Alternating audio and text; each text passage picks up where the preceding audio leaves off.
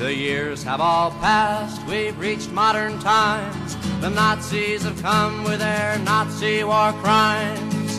Yes, the power was there, the power was found. Six million people have heard that same sound, that old knock on the door, knock on the door. Here they come to take one more. Hello and welcome to another uh, episode of the American Writers 100 Pages at a Time podcast. Uh, I am continuing my look at 20th century women writers from the United States in this series. I'm calling this informally 20th Century Girls. So I'm glad you're joining us, joining me today. Um, this episode will be beginning a series where I'll be looking at the works of Mary McCarthy, and this will probably continue through both Library of America volumes of, of Mary McCarthy's fiction writing. I don't think we have a volume of her nonfiction writing, but I wouldn't be surprised to see that coming out soon. These are fairly recent um, editions. In fact, I got them through my normal subscription, not um, buying back uh, editions. This was their 290th publication. I think they're in their 330s or something now. So it, it's only a few years ago, uh, 2017, that this volume was put together. Um, and this volume has four novels and and two eight short stories, like uh, one collection of short stories and uh, four uncollected stories. The novels are The Company She Keeps, The Oasis, The Groves of Academe, and A Charmed Life. The stories are from Cast a Cold Eye, and then we have some for uncollected stories. All of this work was published between 1942 and 1963, although I think all four of the novels were published in the 40s and 50s. So we don't have any of her 1960 writings yet. Um, in this episode, I'm going to talk about the first half or so of The Company She Keeps. Um, the Company She Keeps, uh, her first novel, it was written at the encouragement of Edmund Wilson, who was her husband at her time, of course, a famous uh, American writer, and actually, as I understand it, fairly key to the concept behind the Library of America. His his his works, his criticism has been collected in there uh, earlier. Um, this, um, and of course, published in 1942. It, it's it reads like six short stories, and if you maybe if you pick up any one of these stories, it kind of works. They kind of stand on their own. And that's what may strike people as a bit odd about this this novel. There's not an overall plot, except that it's following this character. Her name is uh, Meg Sargent, Margaret Sargent. Here's her name. We don't actually learn her name till the second story. In the first story, it's just um, just uh, I think she's just addressed as she, pretty much throughout it. But it doesn't take you long to figure out that this is actually pretty key to the point Mary McCarthy is trying to make in this novel, which is about the liquidity of modern li- life and the liquidity of, of even identity and how the, the, um, the, the number of choices available, the, the freedoms, the increasing freedoms available to, to women and their limitations are, are they're still there in the background, but um, how this um, makes our own identity quite liquid. That, that's what I think her main point is. And if you read the foreword to the novel before reading any of the stories, you may not quite understand what she's trying to get at. But after you read it and go back to it, it's pretty clear what she's trying to do. Uh, so that's why I'm kind of um, putting the lead up front here on, on what I think the story's uh, key, the story's key significance is. So let me read a little bit of her little foreword. It's only a page long. When did you last have it? The author adjourned the distracted heroine, who was fumbling in her spiritual pocketbook for a missing object, for the ordinary, indispensable self that has somehow got mislaid. It is a case of lost identity. The author and the reader together accompany the hero back over her life's itinerary, pausing occasionally to ask, Was it here?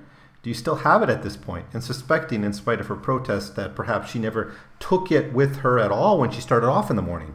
This is not only scenes and persons and points of view that are revisited, the intimate she, the affectionate diminutive you, the thin abstract autobiographical I.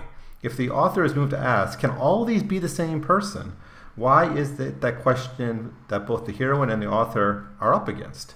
For the search is not conclusive. There's no deciding which of these personalities is the real one. The home address of the self, like the soul, is not to be found in the book. Um, and that's that's about half of this forward. The, the beginning kind of sets up this this you know the lost pocketbook as being a metaphor for the lost identity. now this is is the problem of liquid modernity. I've, I've talked about this concept of liquid modernity a lot. I did it when I wrote about Philip Dick, and some of it did show up in the Philip Dick podcast, and I've, I've come across it again. But as you get deeper into the 20th century, into to you know, you're less dealing with um, like like in the turn of the century, we dealt with these big titans of, of labor versus capital, or the farmer versus the railroad. Those kind of themes that were in the naturalistic writers of Jack London and and, and Frank Norris. Um, and instead, we're getting really this this kind of the dubiousness of, of even identity and, and who we are. And I, I, think that's a product of this liquid world. Now, the guy who kind of I get this from is a sociologist, and I think he's still alive, but he must be super, super old. Zygmunt Bauman. And he, he publishes a lot of little books all about this and other themes. Uh, one of his fit best, I think, and one of my favorite is Wasted Lives, which is very, very useful um, sociological commentary on the present day. But he's kind of most famous these days for the liquid modernity stuff, right? And the idea there is like things are changing so fast that we're really, you know, of course, history's always changed, but it's never changed quite at this rate. So we end up with this feeling that we're kind of standing on on quicksand, and there's kind of this feeling of liquidity everywhere around us, and this becomes very disconcerting, very um, um, almost damaging to any kind of stable identity we may want to have or we think we have, right? And so the end result in this story is we have six distinct in this novel, six distinct short stories, each of which could stand on its own, and do at times seem to be telling the story of a different woman. They're, they're not connected. There's almost no connection except the character's name. Um, you know, you can kind of piece together a few things, but I would say, you know, that's not even the point. The point is you know that these are six distinct people, um, even though it's the same character's name, and that is uh, the challenge. I think uh, Mary McCarthy is trying to get at. Um, you know, when she studies things like work, she studies things like politics and relationships. Those are, I guess, the three things she kind of focuses on in in this novel. You know, is is relationships, um, sexuality is, is certainly a big part of that. Um, one story is about an affair, the other is about a one night stand. Um, and we see her with several different uh, suitors, potential husbands throughout the novel. None, you know, most of them, they don't, none of them work out really. We have a story really about her, her jobs, and actually a couple stories about her work. Again, nothing there kind of works out. She seems to kind of be drifting from job to job. And what was the third one? Oh, her politics, right? Because we, we see a, a, a, woman playing with radical politics, you know, but where she gets there, we're not really clear on how she got to those radical politics. It's, you know, it's, it seems to be almost an arbitrary choice at times. And again, it's something that doesn't really stick um, very firmly in who she is. This is the po- political stuff is going to be a theme that comes up also in Oasis, which is all about kind of the pettiness and, and capriciousness and arbitrariness of of radical politics in, in the United States. So that's kind of my overall introduction to this to this story. I'm going to look at the first four stories um, in this because they do cover about 100 pages. The the second set, this last two stories, are, the one is quite long. It's actually a little novella. Uh, but I'll cover the other um, 100 pages, second episode. The first is called Cruel and Barbarous Treatment, and it's about a woman having an affair who and she decides to leave her husband and it's just about what's in her mind as she is trying to um, think about what it means to be an adulteress what it means to be a wife while also having a lover and and her, her struggles with that. It's actually i think one of the best examinations i've ever come across of a of an affair from the adulterer's point of view because it, it, you know this this tension between feeling something's missing, a dissatisfaction in one's life, uh, maybe a needs not being met or whatever it might be, that doesn't you know at the same time deeply loving your spouse and and you know it's so easy to fall into the kind of the Jerry Springer narrative that if you you know sleep with the the woman next door, you sleep with your your, your wife's sister, you must be a horrible person and you must not love the person you were committed to. And that, that doesn't seem to be the case most of the time. I mean, why else do people go through such lengths to cover up affairs? It's it's not because they, you know, they're interested in in. It's not because they hate their spouse. It seems they're trying to protect them and trying to um, separate that, that part of their life from something else that they find very important. Right? It's not a um, and, and I, I, just think that gets missed a lot in, in the way we, especially with the Jerry Springer or the daytime talk show circuit, you know, this public shaming of, of the adulterers. I, I think that's quite unfair. Um, but so I really like that story. Then we have Rogues Gallery, which picks up with Meg sometime later. Again, we don't have a clear chronology. We just see her at different places in her life. Uh, she's having a job with a, a, gallery owner who's basically a con artist, and so we get a little fun with this like the modern economy, and and it's kind of it's all built on a house of cards. You know, I think there's kind of a metaphor in this story, Rogues Gallery, about how the modern economy kind of is uh, just shifting money around on an imaginary um, game board or something, and you know, it's all could fall apart at any moment if anyone just could expose the truth. Right.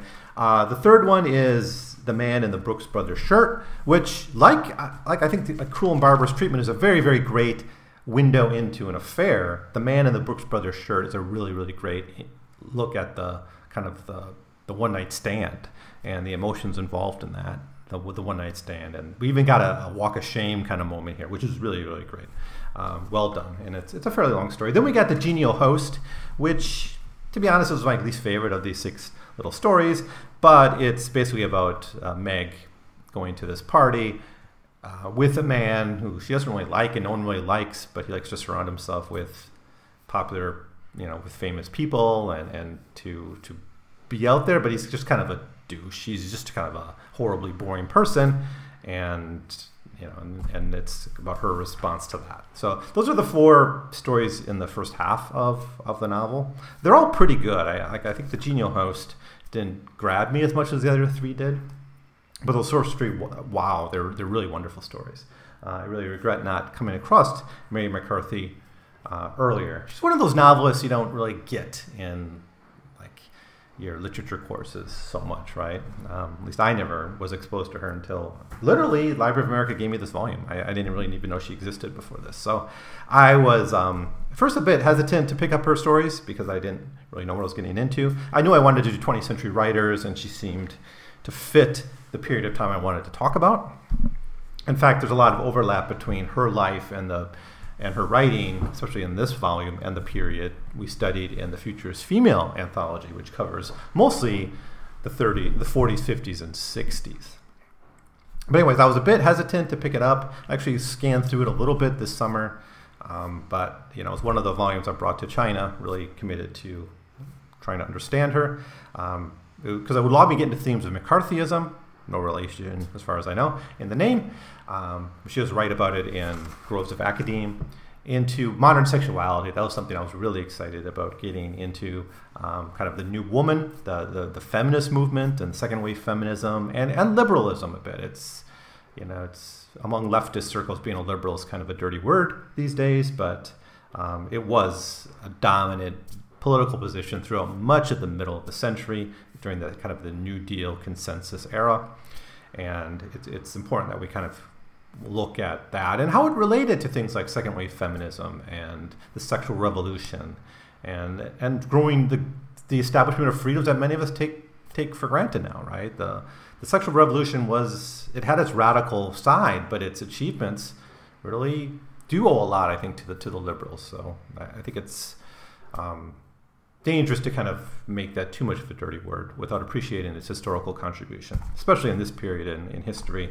Um, when you did have kind of the cons- emerging conservative movement at war with uh, the radical left, right? Stalinism still being kind of a popular movement, not fully uh, discredited, especially in the 40s when Soviet Union was an ally. The American left still had that kind of awe of Stalin before the Khrushchev speech uh, where he started getting more knowledge, more information about about what Stalinism really was like on the ground in Russia. But anyways, uh, in that period, the real liberals, I think, played a very key role in, in really earning some really concrete freedoms. I think the best evidence of that might be the sexual revolution or certain aspects of certain achievements of the feminist movement. Uh, gay liberation is going to come out of that. So, all those movements had their radical elements, of course, and, and I don't, I don't want to discredit those radical visions either, because I'm kind of on the side of those radical visions. But there's something to be said about the achievement of people of McCarthy's standpoint, a little bit more skeptical of, of the radical left. Okay, so start uh, with cruel and barbarous treatment. This, as this story begins, again, I don't think we ever get Meg's age at any point. Um, she must be fairly young because in the Man with the Brooks Brothers shirt, I actually who even knows the chronology of some of these. I'm not even sure if they overlap or, or what's going on. They're generally chronological, I guess, but I don't know. I, I, just think it's so brilliant the way she constructed this life as distinct, discrete um, episodes. Um, you know, and this is, I'm thinking about like TV today, where you got, I mean, the old way of television was like the sitcom version or where each episode is a distinct narrative and you got the same characters in the same place so everyone kind of knows what to expect but each episode is standalone right? And now with the the the prestige television revolution at Netflix you get narrative television a lot more where people binge and people can go back and watch to pick details. So this allows like the long form narrative which has been revolutionary. I certainly think in storytelling on the small screen and sometimes doing better than the big screen because you got that time to develop character, to have complicated plots, and it has it has its dangers as well. But I think overall it's quite awesome. Uh, really great development. But McCarthy's doing something even different, where she has an episodic structure, but you're not even in the same place every time. It's never a return to some norm or a return to normalcy at the end. It's she's always in a totally different place, which is why you could read this as six distinct short stories and unless, except for the name and a few elements maybe in the last story, which is kind of a recap of some things, you really don't um, necessarily feel you're talking to the same character, right? So what I think is kind of cool about this is in this first chapter, cruel and barbarous treatment. She doesn't even give a name for. She doesn't even give uh, Margaret Sargent's name. She's just her. She's just essentially the adulteress. the the The husband is just him. The boyfriend is just the young man, right? And at times she she has various she gives herself various titles, or it's all it's third person narrative. So the narrator gives her various um, titles as well, but it's always the man, her, um, the femme fatale, the young divorcee, uh, on and on. And you know we're, we're dealing with just the generic adulteress, but it's all an internal look at her changing perspective about her her affair, what it meant, and how it evolved into her becoming a divorcee. Right? That wasn't her intention early on. It doesn't seem to me, anyways. But uh, you know, she's she's not even consistent within this one chapter in her attitude about what this affair means. Now, this story does seem to give you this impression that there is sort of stages or um, that the adulteress is supposed to go through, right? Expected stages. For instance, um, just to read from the very first page, to confess one's aspirations might be in the end to publicize one's failures. Once a solid understanding had been reached, there followed a short intermission of ritual bashfulness in which both parties awkwardly participated, and then came the announcement. And we actually see her character go through these stages of the announcement and then ultimately leading to the divorce. And then, of course, the breakup of the relationship with the young man because that's that's not going to stick either. So she ends up losing her husband and and the young man, which I think is not not surprising.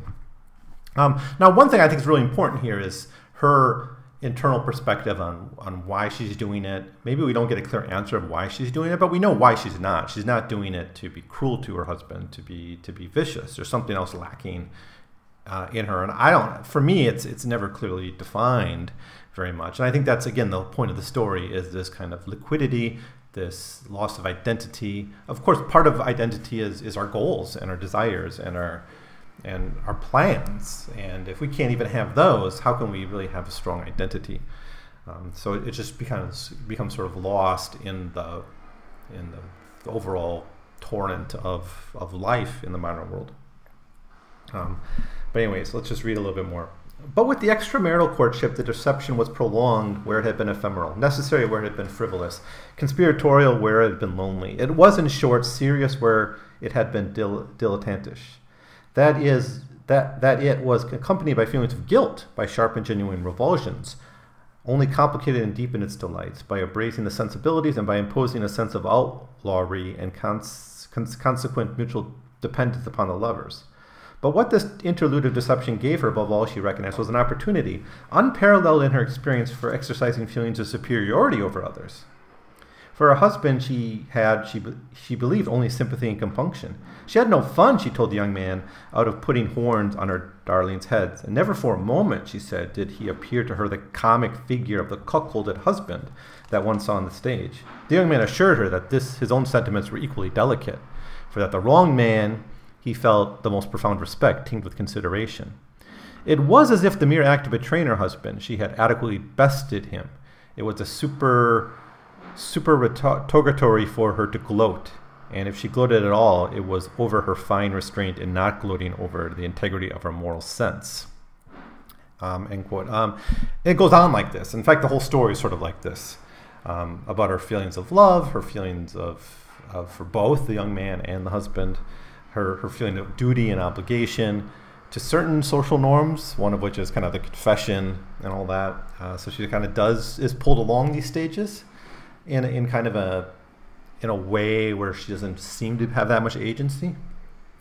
Um, but I mean, just the the inward look and the chaoticness of the inward look. I mean, it's Mary McCarthy is very, you know, she's at no no point saying I had an affair because my husband, you know, did some this to me, or he offended me, or he insulted me at breakfast one day, so I had an affair to get back to him. It's never that. It's it's very very hard to I think dissect this and go back and to to assign motive to it, and that's what makes it kind of brilliant. And I think it's it's true to life. I think it's it is how these things emerge, the, these kinds of affairs and the come forth. They're not out of viciousness in most cases. They're they're out of something something else. And you know, I don't know. There, there's a lot I think to maybe unpack here, but that would take a long time. I mean, the whole story is very very dense in in meaning, but it's so chaotic and there's so much change within this. You just get this overall feeling of liquidity in it, and I love it. It's it's a great experience to read, but it, for that it makes it kind of hard to perhaps interpret um, outside of saying she is speaking on this kind of the, the, the conflicted emotions that are with the win within us all the time that are constantly changing as our experiences changes as we're coming to terms with social expectation um, as we're coming to terms with our feelings of love for other people and, and all that just kind of gets all mixed up uh, emotionally so, second story, Rogues Gallery. We immediately shift to a first person narration. This is something that Mary McCarthy admitted she was going to do in the foreword, where she said, basically tells us that we're not going to have a singular voice throughout here. We're going to have she, you, and I, um, different perspectives. And that's just um, more of her effort to, to give you this feeling that nothing is really static and that these are kind of almost distinct people. And I find honestly, I, I, do find very little in common with the Meg Sargent, who is not even named in the first story, with the character we meet here. Um, now, because it's a first person narration, uh, which is kind of ironic, right? We get this really deep inward look in the first story. It's from the third person, it's uh, narrator. Very naturalistic in, in, in some ways. In two, we get it from Meg's point of view. But it's all really about this guy, Mr. Sheer, that she works for. And this is just a really, really fun story about a, a woman, again, I would say young. I, she, she's youngish, I, I, I presume. Um, at least she's she's certainly attractive. She's certainly energetic. Um, so I'm not quite clear on her, her age throughout the story. Um, but she's working for this guy, Mr. Sheer, who runs this little gallery, right? And the gallery itself is is a bit sketchy, to say the least. As the story goes on, she learns more and more how just how sketchy it is. Its main income comes from like souvenir dogs, uh, little trinkets of, of dogs that people get. So if you like maybe like Shelties. So you'll go there and you'll get a, a little Sheltie uh, porcelain figure or something, painted or whatever, and that's the main income for this. So, but he, Mr. Sheer, he wants to be a legitimate artist, an art curator. So he spends a lot of his time kind of with high art, buying pieces, buying antiques, and filling up his store, his gallery with those things. For instance, we have uh, this quote here. Quote, for Mr. Sheer's gallery was unique in one respect. On my first day there, I stared hopefully about at the shabby collection of priest robes, china figurines, clocks, bronzes, carved ivories, old silver, porcelains, and seen only the scrapings of the 59th Street auction rooms. In a glass case off of one corner, there were a few garnet chokers, some earrings, and wrought Italian silver, and an improbable looking sapphire ring in an out of date cloth setting. On the walls hung a couple of faded paintings of the Hudson River School and some gaudy scenes of Venice, which I learned later had been signed by Mr. Sheer with an Italian name that happened to come into his head. Um, so that's our introduction to this store, and it, it, does seem kind of impressive. And we learned that his artistic taste, his, his aesthetic tastes are very classical and, and very refined.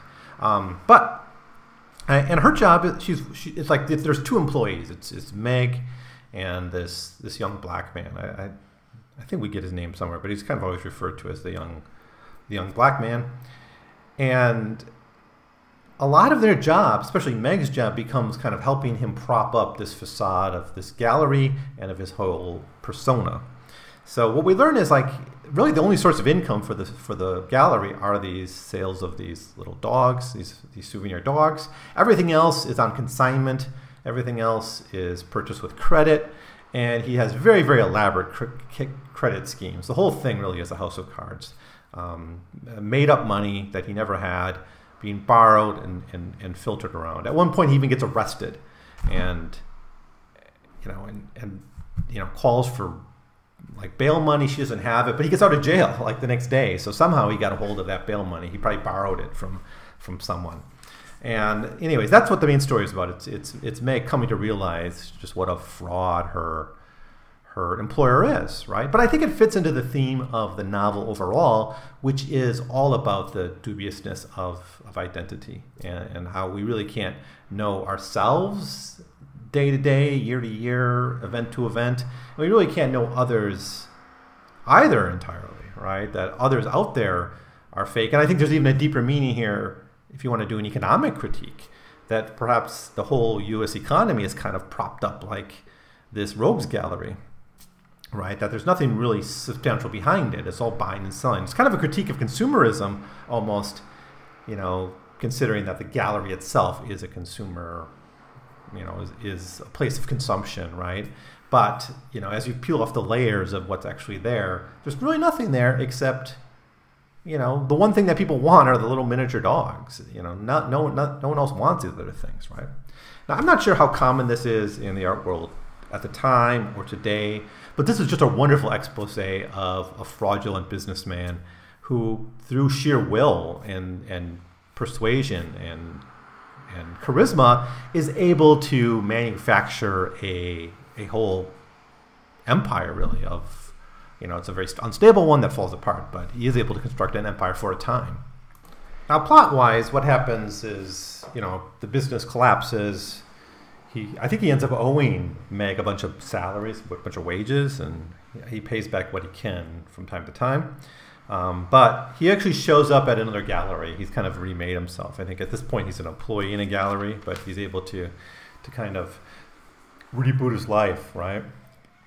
and the whole theme here is is is the false front, right? It's, it's almost like a it's got some kind of it reminds me of a Philip Dick story of you know one of his mainstream novels and that you know nothing is quite what it seems there's nothing science fiction or mystical about it it's just everyone is kind of you know of all over the place right eh, maybe we really got to look at philip dick in in this kind of perspective of, of 60s modernity. Maybe Mary McCarthy will teach me new ways to read Philip Dick. Who knows? Quote, this is right at the end of the story. Yet masquerade was life to Mr. Sheer. He could not bear to succeed in his own personality any more than an unattractive man can bear to be loved for herself. So he began indirectly, unwillingly, to try to fail. It was distressing to watch him, for even here he was conforming to the conventions of the businessman's world.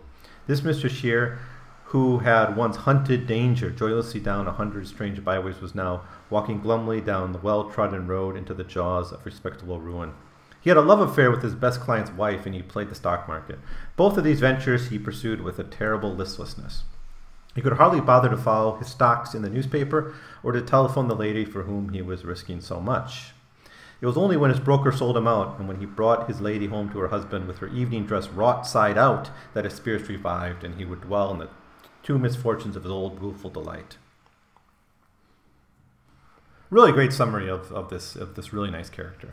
So yeah, Rogues Gallery is less about Meg and, and, more about this guy, but he's he's the same. He's very much like Meg, just insofar as he's he's constantly changing and morphing, and he's you know there's there's a kind of fakeness behind him, right? Now let me before getting into story three, you know I, I do want to go back to my feelings about identity. I think I talked about this a bit in the Futurist Female series. I really don't think there's anything behind all the masks we wear. I, I mean, I do think there's instinct, there's nature to some degree, but not very significant. I'm, I think, largely we're the creations of culture. Um, but yeah, there's some. I'm sure there's some instinct that affects us. Um, I'm not one of these Jordan Peterson fans who thinks you know hierarchy is a result of our, kind of biological you know heritage. I, I, think it's a result of the societies we built up. Um, but yeah, I think there is probably some some instinct. There's a lot of training. I think a lot of what we are is training, and that training comes from our culture, comes from our, our, our literal training in whatever job we come through through our education. There is our habits, certainly. You know, the way we speak, the way we think, uh, our, our, our literal habits, whether it's smoking or, or drinking or whatever. And then there's a small space for us to wear different masks within that, right? And if you tried to wear different masks, you know, if you play the game or you go to the bar and you're an astronaut or whatever. I've never really tried that, but I imagine it's quite hard to do. If you're an actor, that's why actors are so few, right? And it's so hard to be a good actor. So there's a little bit of space for us to wear different masks, right? And some of that mask does come out of the roles we play. And but I think that's basically all there is, right? And I, I think that's a liberatory thing in a way because we're not bound by some kind of in, like permanent self. Um, I guess psychologists may disagree with me on this, but I don't know. I, I, think William James more or less has this point of view about the self, so I'll, I'll stand with him. You know, I yeah, and I guess at the end of the day, you could say all that together is your inner self, right? But I just think it's so much a construction, and beyond that, beyond the stuff that is sort of constructed by our upbringing and training and habits, is there is space in for freedom, and and that's what makes it maybe sometimes quite hard to to know people. I think it's also quite hard to know oneself, right? And I thought about this a lot when I was reading The Company She Keeps. So, anyways, let me know what you think about that if I'm way off base. All right, next, The Man in the Brooks Brothers Shirt, Chapter 3. So, this the vast majority of the story is is set basically in, in, a, in a couple days on a train. Um, and it's a really nice snapshot into life on the sleeper trains, which I just think is fascinating. I read a novel back in graduate school called Shanghai Express, which is a translation of a 1930s novel um, by a Chinese writer. I forget his name, but it's all about just the life on these trains. I was really kind of interesting there because it was a new technology. By this point in the story, it's old, right? Everyone grew up with trains. It was nothing fancy. But, you know, planes, we travel by planes now, most people, long distance travel, and, and you sit there in your chair. Maybe you have first class, you just got a bigger chair, right? But you're still kind of stuck in your chair there's no life there. There's no interaction, right? really, with your neighbors. Maybe you talk to the person next to you or something, but it's really you're stuck in one place. Trains weren't that way, right? You you had um, smoking lounges. You had, I mean, you had in the segregation days, you had to actually like the Jim Crow cars, which you could have moved to, right? And I've read somewhere about um, white people sometimes going to the Jim Crow car for you know to have a little bit more fun because the you know the it just it was there was more going on there more more things to talk about and observe. But you have the sleeper cars, which in this case obviously is big enough for a for a tryst. Um, they're not, you know, cramming people in, so. So that kind of gives us some interesting dimension. You have the dining cars, you have various lounges and things, right? So, and you're there for a very, very long time. You're, you're sometimes on the train for days, right? So it's in your interest to interact with other people and get to know them and to make something of the voyage and, the trip, right? Now we got Meg on this on this train ride, and she runs into this older man. He's the man in the Brooks Brothers shirt, and he immediately kind of sets his sights on seducing her. It's pretty obvious. She knows it. Um, and he pretty much sets out to do it. He's married, and she sort of puts on a. She decides to kind of take on this role of the dangerous, uh, secretive, mysterious woman in her effort to kind of play the role, you know, play a certain role in being seduced, and she goes along with it eventually, right? But um, she, you know, eventually they're chit chatting. She talks about politics. He's like a businessman, and she's at this point. This is the first we really ex- are exposed to her politics. She's she's sort of a radical. She's kind of a she she works for radical publications, and and does some writing and editing and stuff like that. And so she's on the left. We learn later on in the in the fifth story that she's uh, a full blown Trotskyist, and that brings a lot of tensions with the more traditional left in America, which was much more Stalinist and, and following the Soviet Union. At least the Communist Party was kind of a Stalinist directed party. But the Trotskyists, of course, were critiquing the Soviet Union at the time, and Trotsky was kicked out, eventually assassinated by, um, by Stalin in, South America. was it Mexico? Somewhere in, in Latin America. Um, but that was a big tension in the left, right? It's something that's very much on Mary McCarthy's mind, even though she's a little flippant about it, and, and, and she's kind of critical of, of both sides a little bit. We really see this in the next story, the next novel, The Oasis. It doesn't really matter though, because it just becomes a point of conversation for them, and it, it's a bit of a game, and it becomes part of the seduction is to play around with politics and political loyalties and all that. And it's a lot of fun to, to see this um, play out. Now, but what happens is she starts to get really drunk. They, they share a couple bottles of wine, I think it is, uh, and he's a rich guy, so he even gives us a tip, like I think a bottle of wine to like the steward or something. So he's he's got money. Um, but they're drinking wine, and eventually she wakes up in bed next to him, and she immediately starts to feel really gross about it. And we really have the the drunken one night stand morning after scene done to perfection here. I've I've seen this, of course, in films before. I've seen this, um, you know, frankly, I've observed this in real life, but it's it's done so well here. I've never read a uh, kind of a walk of shame story uh, quite as good as this. And, and the whole situation is uncomfortable because everyone saw her go in, even though they're not really friends, they're just acquaintances, but everyone saw her go in there with them, spend the night. If she comes out, I mean, it's, and she's wearing the same clothes. It's, it's all that, those cliches of the one night stand, walk of shame stuff. But you're in this confi- relatively confined space of the train cars, in the sleeper cars, and it's really, really great. I'll get back to that, but uh, she was Meg's sort of attracted to this guy actually, and she sees something fascinating about him, even though he's a capitalist and he should be the enemy, right? Um, she kind of sees him something in like an adventurous frontier almost.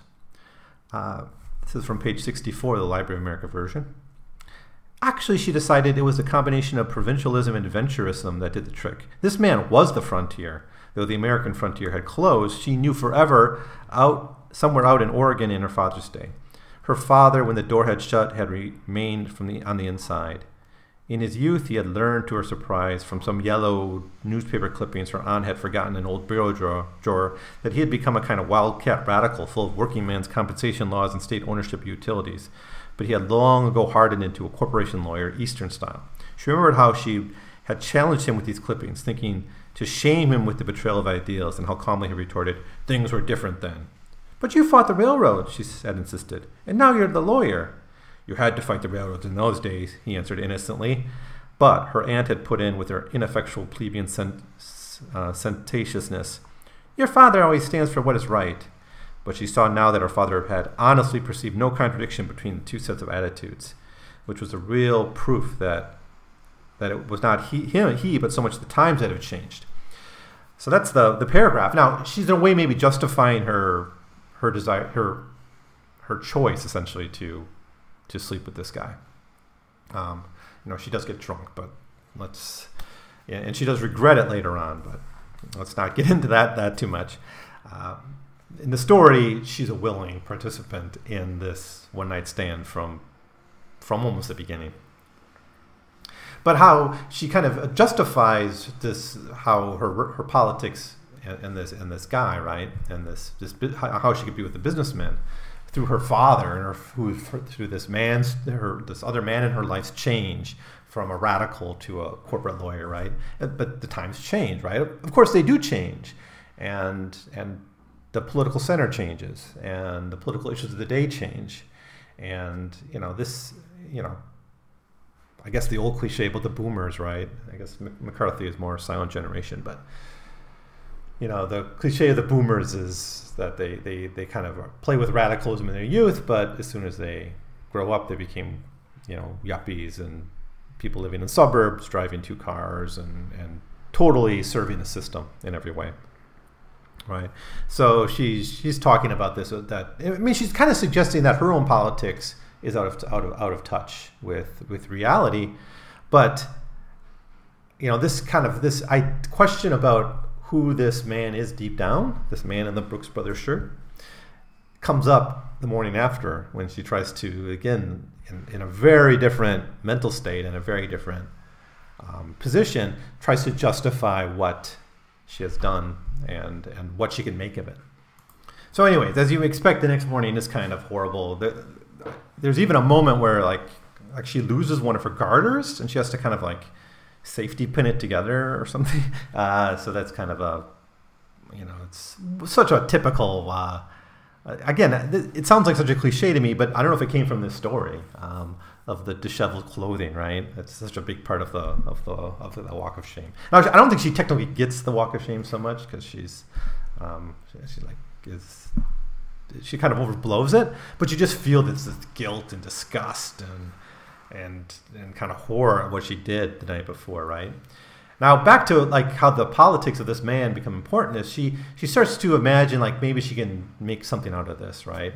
Now she she's betraying another man in doing this. She's actually going on a tra- on traveling to see like a new fiance or something, right? So she's she's kind of betrayed that guy, and that marriage isn't going anywhere. That that relationship clearly is not going anywhere. Another failed relationship for poor Meg. Um, but she starts to think like maybe I can convert this guy. Maybe I can make him a, a philanthropist, or maybe I can make him, um, a, you know, reform him or make him a leftist again. And right, but nothing really happens eh, in that. It just, you know, it's just fantasies in her mind of somehow coming to terms with this. But you know, I don't want to like read this at length, but it's just so well done how you know Meg's emotions in this this morning are, are just done perfectly, perfectly. I think so good, so good. Um, so, anyways, uh, they have sex again uh, in the morning, and then he talks her into getting a bath, and you know, I guess you can get baths and trains in those days. Um, and she, so she gets a bath, and then she comes back, and they, they talk together, and finally they, they split up because he gets I think he gets off the train, and you know he he, he kind of confesses he's starting to fall for her and fall in love with her, and she says something very clever about it, like you know it's because you're falling in love with me that I can say bye to you or something. It's it's kind of an interesting pirouette, but ends up kind of being kind of meaningless. Um, now here's my question for for the audience. Um, now, this, as it is, is a one night stand, right? But if you run into someone later on and you have a coffee and you, and you chit chat, right? Is, is it still a one night stand? I mean, if you take some effort to sustain the relationship sometime afterwards, does that change the nature of, of what you did? Or is it still just a, a one night stand? You know, obviously, I, I know a, a pure one night stand would be you sleep with someone, you never see them again, right? But if you do run into them again, if they stay in your circle, if you keep them in your, your cell phone connect and you run into them and you have a conversation, does that change the nature of that, that first night? Or is it still just for that window? Is that what matters, right? Because at that morning you didn't intend to see them again. That, is that what makes it a one night stand, or is it when you overall look at your history of your life? Is that what makes something a one night stand or not? Um, I don't know if that's on on Mary McCarthy's mind here, but um, you know, if you look at Wikipedia, or if, even if you look at the introduction that the Library of America gives, they call it a one night stand. But she meets this guy later on. So some months later, they, they meet up. I think it's in Cleveland. Maybe it's I think on her way back. Um, they meet up in Cleveland and they have some time together. And he gives her gifts. And I think they meet one or two more times. I think he goes to see her. It, maybe it's in New York. And and anyways, the relationship fizzled out. He loses interest. She realizes he's losing interest. She ends up breaking up with her fiance, and the thing doesn't go anywhere, right? But there was a due diligence, I think, and that's why I want to, you know, in some sense, you know, not have this this what happened on the train car to be seen as totally venal. Um, not that one night stands are bad in any way. I'm, I'm totally, I totally, I'm down with them. Whoever, if you know, if that's, if that's what you want. But, you know, that that kind of guilt, that the kind of the way she feels, certainly is humiliation, and, and she feels gross about it the next day, right?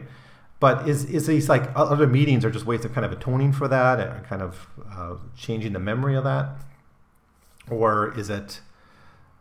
you know, or was there really something possible here that she really tried for with this man from the Brooks Brothers, in the Brooks Brothers shirt? Um, I don't know. The last part of this story actually is just this telegram she gets from him, and when she tells him that her father died, or he got news, he read the obituaries and found out her father died, and he sent uh, a, no- a nice note saying, "You've lost the best friend you'll ever have," and that's the end of their their relationship. But really, really great story. A, a, wonderful story. I'd read this one again in a heartbeat if, um, if I have time. Um, next, we have the genial host. This is the fourth story, and the last one I'll look at today.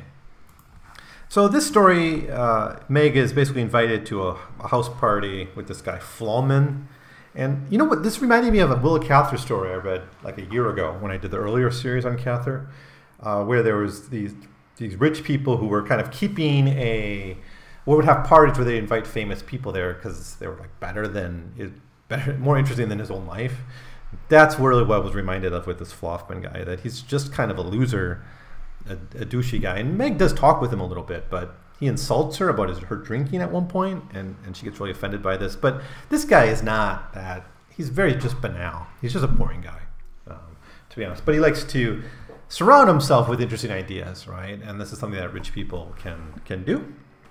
Um, listen to this. Quote, each of Flossman's guests had been selected, as it were, for his allegoric possibilities, and every dinner was presented as a morality play in which the art and science, wealth and poverty, business literature, sex and scholarship, vice and virtue, Judaism and Christianity, Stalinism and Trotskyism, all the antipodes of life were personified and yet abstract. Tonight there was John Peterson, who stood for criticism and also for official communism. There was Jim Berslowheimer, a bright young man in one of the great banking houses who represented capitalism, and his wife, who painted pictures and was going to have a baby, and was therefore both art and motherhood.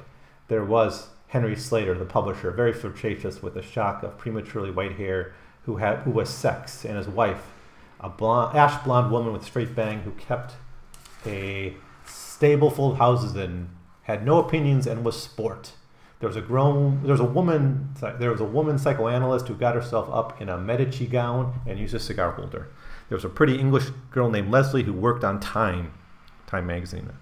There was a young Jew, Martin Erdmann, who did not drink. There was Flossman himself, who stood for trademarks and good living, and you, who stood for literature and the Fourth International. After dinner, there might be others a biologist and his wife, a man who was high up in the newspaper guild. On and on. Oh, by the way, the the first story was in third person narration. The second story was first person from Meg's point of view. The third story back to the she.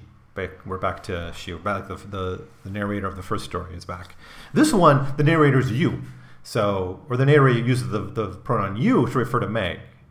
So it's like an outside observer talking about, talking to Meg about her, her own life, which is bizarre. I, I know this is a possible. It's someone you learn it right in when you learn literature in grade school or whatever, right? That you have the three main, the three different types of perspective. but you never actually see this the second person narration. Uh, this maybe I've come across it before. Of course, in short segments you do, you know, commands and all that. But you know, Dungeons and Dragons, I guess you, you get that all the time. Um, you know, the DM always has to use you, right? You see this or that, right? That's the narration we have here. We got the Dungeon Master's narration, which is just a really fun experiment in how one looks upon oneself in a situation, right? It's it's you're being told what's happening to you, not not uh, not from an outside perspective, not from your own eyes. Now, what's I think the point in this story is how one like we got the setup. This Flossman is trying to set up tension and conflict and conversation, right? You know, like if you're starting a book club, right, you want to have many different points of view as possible so you can have conversation and debate. It seems that's what he's trying to do here. He's trying to articulate in his social circle and in, in his parties the major debates at the time, right? And that, that's what we're told. Um, but it's like, what is Meg's ideology, right? And what, how does her liquid, the liquidity we've observed in her life come to terms with this situation? I think that's what she's trying to get at here a little bit. And here we got the narrator. Again, it's that second person narration. And here was the striking effect produced by Flossman's dinners. You truly felt yourself turning into an abstraction of your beliefs and your circumstances. Contradictions you had known in yourself melted away. Challenged by its opposite, your personality hardened into something unequivocal and defiant. Your banners were flying. All of the guests felt this. If you asserted your Trotskyism, your poverty, your sexual freedom, the expectant mother radiated her pregnancy. The banker basked in his reactionary convictions. And John Peterson forgot about Montaigne and grew pale as an El Greco saint in his defense of Spanish democracy. Everybody, for the moment, knew exactly who he was. Flossman had given you all your identity cards, just as your mother will assign personalities to each in her brood of children. Jack is hardworking and steady. Billy is a flash in a pan. Never can finish anything he starts. Mary's dreamy. Helen is practical. While it lasts, the feeling was delightful. and the dinner table, everyone was heady with peculiar, almost lawless excitement, like dancers in a costume ball. It was only when you caught a glimpse of the author of your, of your happiness ensconced there, so considerate, so unobtrusive at the head of the table, that your convictions wavered. End quote. Now, this is uh, one, a wonderful look at like politi- like the political discourse in, in modern America, right? This growing divisiveness, right? You know, when you when you just talk to someone about an issue, about politics, even, you, you just have a conversation about it, right? But if someone introduces you as the, the communist and, and, and the guy next to you is the banker, of course you're going to fight, right? You, you kind of, you, you put in camps, right? And of course that's what we have in our political discourse these days. People are put into camps, and the result of that is they harden, their positions harden, but they're not accurate. That harden, hardening doesn't make it more true I think that's a, that's a big point of Mary McCarthy's novel here. The company she keeps is is that hardening one's identity doesn't make that identity truer. It, it, it, actually makes it less true, right? In fact, we are conflicted. We are changing. We are, we are protean. Uh, we are evolving. We, we are contradictory at times. And that's the true nature of who we are. It's not the, the solid form that other people may see us as, right? The, the Trotskyists, for instance, right? You know, the poor girl, the sexual libertine, the, the different char- adjectives, the different characteristics given to Meg in this this story. Um, the fact that it's being told by the second person narration, I think, makes it more powerful, right? Because it's it's someone else talking about who you are, right? Which is a whole thing that's being kind of criticized in that passage and in the story overall. So yeah, although this story didn't grab me as much as the other three, um, maybe it was the least sexy. I mean, one and three are literally about sex. The second one is kind of a, about a really interesting bloke who has this weird shop and, and all this. Um, this one's just like it struck me at first. It's like a dinner party, but as you go into it a little bit more, you find a lot more interesting stuff going on in the background of that. So, um, yeah, I, I think you know, hopefully I've given you some tools to think about and use to understand uh, the company she keeps. And if you haven't read this novel, or you know, it's, apparently it's not one of her more famous works. It's it's her first novel, you know, I do think it's it's worth looking at. Um, um, its themes in there come up later on in the Oasis, certainly, especially on, especially that one I just mentioned, how hardening political opinions. When you get put in factions, it's harder to budge, right? It's harder to to be authentic about who we are because who we are inside is pro protean. That's really the most powerful theme, but it's got so many great set pieces. Uh, the one night stand, the the confrontation with her husband in the first chapter about her affair is great. Um, the stuff with Mr. Sheer, wonderful. I mean, the whole thing is, is really a great novel. Um, one of the the best, I think maybe my favorite so far in this whole series that on, on women writers that I've looked at so far. So I was really glad to pick up Mary McCarthy's The Company She Keeps. I'm not done talking about it. We have two more stories to look at. That will be in the very next episode. Uh, we'll finish up The Company She Keeps and work our way through this this volume and hopefully this and the next volume because I have both of them. The second volume of Mary McCarthy's writings, which will look at her writings from the 60s and 70s more. So, anyways, that's it for now. If you've read The Company She Keeps, or if you have any questions or thoughts about what I've said, please uh, leave your comments below or send me an email at 100pagescast at gmail.com. I will see you next time with my conclusion to The Company She Keeps. Look over the oceans, look over the lands, look over the leaders with the blood on their hands, and open your eyes and see what they do. When they knock over their friend, they're knocking for you with their knock on the door, knock on the door. Here they come to take one more with their knock on the door, knock on the door. Here they come.